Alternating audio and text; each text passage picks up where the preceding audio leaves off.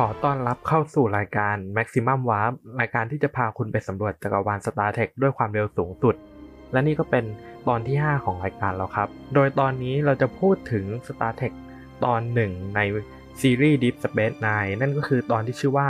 The Storyteller จะอยู่ในซีซั่นที่ 1 ตอนที่ 11 ครับ โดยเนื้อหาในตอนนี้จะแบ่งออกเป็น 2 ส่วน ตามสถานที่ที่เกิดในเรื่องครับ โดยส่วนที่ 1 จะเกิดขึ้นที่ Deep Space Nine และอีกส่วนหนึ่งจะเกิดขึ้นที่หมู่บ้านแห่งหนึ่งที่ดาวเบจอครับ เหตุการณ์จะเริ่มต้นขึ้น เมื่อซิสโก้ต้องรับหน้าที่เป็นตัวกลางในการเจรจาระหว่างชุมชนพาคูและนาวอตซึ่งเป็นชุมชนที่อยู่ในอาดาวเบจอ และในระหว่างนั้นก็มีการติดต่อมาจากอ่าพื้นผิวของดาวเบจอ ให้ขอส่งตัวแทนจาก Starfleet เนี่ยเข้าไปช่วยชุมชนชุมชนหนึ่ง โดยผู้รับผิดชอบในงานนี้ก็คือหัวหน้าโอไบรอันแล้วก็คุณหมอบเชีย ซึ่งโอไบอันอะไม่อยากไปเท่าไหร่ เพราะว่าโอไบอันมันไม่ชอบบาเชียเว้ยมันเข้ากันไม่ได้มากๆ แต่ว่าซิดโก้ก็สั่งให้สองคนนี้ไปสุดท้ายโอไบอันกับบาเชียก็จำใจบีมลงไปที่อ่าที่ชุมชนนั้น ส่วนซิดโก้ก็ต้องต้อนรับผู้นำคนใหม่ของชุมชนพาคู แต่ผู้นำชุมชนคนนี้ดันเป็นเด็กผู้หญิงอายุ 15 ที่ชื่อว่าวาลิสเรื่องมันก็เริ่มมีความอ่าน่าปวดหัวขึ้นมาแล้ว เมื่อการเจรจาแบบเรื่องดินแดนเนี่ย ผู้นำชุมชนนั้นดันเป็นเด็กผู้หญิงอายุ 15 ที่ต้องเป็นดีลกับผู้ใหญ่ แล้วก็ซิสโก้ซึ่งเป็นตัวแทนภายนอกจาก Starfleet เนี่ย มันก็เป็นผู้ใหญ่ด้วย มันทำให้เกิดแบบความทำตัวไม่ถูกของอของคนเจรจาและตัวกลางด้วยเหมือนกัน โอไบรอันแล้วก็บาเชียเนี่ยบีมลงไปที่พื้นผิวดาวแล้วเนี่ยเขาก็ได้พบกับฟาเรนคัง ซึ่งจะเป็นตัวแทนของอะไรเขาเรียกว่าอะไรนะครับ อ่า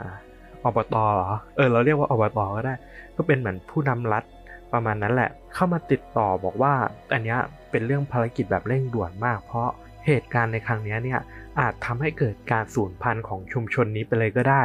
โดยอุบัติการณ์ครั้งนี้เนี่ยจะเกิดขึ้นเพราะว่าศิลาซึ่งเป็นหัวหน้าชุมชนกำลังจะตายและทันทีที่ศิลาตายเนี่ยหมู่บ้านนี้ล่มสลายแน่ ๆ นั่นก็ทำให้ โอไบรอันกับบาเชียงงมากว่าเป็นแบบเฮ้ยทำไมคนคนหนึ่งตายแล้วหมู่บ้านเนี้ยคนทั้งหมู่บ้านจะต้องตายด้วยวะบาเชียกับโอไบรอันก็เลยตัดสินใจไปที่ชุมชนแล้วก็ไปดูอาการของคนที่ชื่อศิลาศิลาเนี่ยก็แบบตื่นมาพร้อมกับอ่านพัมเพอแล้วบอกว่าแบบสิ่งที่เรียกว่าดาวร็อกเนี่ยกำลังจะเข้ามาโจมตีหมู่บ้านโฮวัตซึ่งเป็นผู้ช่วยเนี่ยก็พยายามบอกว่าเออพยายามปลอบให้ศิลากลับไปพักผ่อน ส่วนทางฝั่งดีฟสเปซไ n นั้น เจ๊กับน็อกอะออกมาเดินเที่ยวที่พมนาดแล้วก็พบกับวาลิสซึ่งเดินอยู่คนเดียวหลังจากการเจรจาที่อ่าไม่เป็นผลน็อกอะตกหลุมรักวาลิสมากก็เลยเข้าไปจีบอย่างนั้นอย่างนี้ แล้วก็แบบให้กำลังใจแล้วก็ให้คำแนะนำต่างๆ นานาตามแบบฉบับของชาเฟอร์ลิงกี้ซึ่งก็ไม่แน่ใจเหมือนกันว่าวาลิสจะคิดเห็นยังไงและทางฝั่งดาวเบจอนั้นพอตกกลางคืนปุ๊บศิลาก็เดินออกไปที่หมู่บ้านไปที่แท่นหิน และบอกกับบาเชียว่าเขาต้องทำสิ่งนี้ เขาต้องออกไปเป็นผู้เล่าเรื่อง และต่อสู้กับสิ่งที่เรียกว่าดาวร็อก และทันใดนั้นก็มีกลุ่มก้อนเมฆประหลาดโผล่ออกมากลางท้องฟ้าสีดำสนิทโจมตีเข้าใส่หมู่บ้าน ศิลาออกมาเล่าเรื่องเพื่อต่อสู้กับสิ่งที่เรียกว่าดาวร็อก แต่ว่าร่างกายของเขาไม่ไหว เขาก็ซุดตัวลงโฮวัตที่เป็นผู้ช่วยก็พยายามจะออกไปเล่าเรื่องต่อศิลาห้ามไว้ แต่เขากลับเรียกโอไบรอันน่ะขึ้นมาเล่าเรื่องต่อแทนเขา ซึ่งโอไบรอันก็ออกไปเล่าเรื่องแบบงงๆตามที่ศิลาบอก ทุกคำสุดท้ายสิ่งที่เรียกว่าดาวล็อกก็หนีหายไป และโอไบรอันต้องรับหน้าที่สืบทอดตำแหน่งคนเล่าเรื่องต่อจากศิลาเพื่อต่อสู้กับสิ่งที่เรียกว่าดาวล็อกต่อ นี่ก็เป็นเนื้อหาส่วนหนึ่งของตอนที่ชื่อว่า The Storyteller โดยตอนนี้เนี่ยเนื้อหามันก็จะเป็น 2ส่วนก็คือบน Deep Space Nine แล้วก็บนดาวโดยอ่าแล้วว่ามันน้ำหนักของเรื่องมันจะเป็น 3 ใน 4 จะเป็นเรื่องของบนดาว แล้วอีกส่วนหนึ่งก็คือ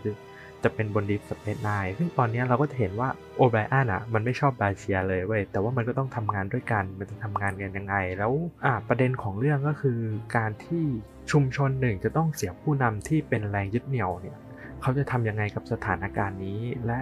บทบาทหน้าที่ของผู้นำชุมชนเนี่ยแท้จริงแล้วมันคืออะไรกันแน่ และอีกส่วนหนึ่งที่พลาดไม่ได้ก็คือ เราจะได้เห็นวิธีการแก้ปัญหาของเจคและน็อกซึ่งเป็นวิธีการคิดแบบเด็กๆ แต่สามารถแก้ปัญหาระดับใหญ่โตได้ครับ ซึ่งทั้งหมดนี้สามารถดูได้ใน Star Trek Deep Space Nine ในตอนที่ชื่อว่า The Storyteller ครับ ถ้าดูแล้วคิดเห็นยังไงก็คุยกันได้ผ่าน Hashtag Maximum Warp ครับ สำหรับ EP นี้ก็ขอจบเพียงเท่านี้ครับ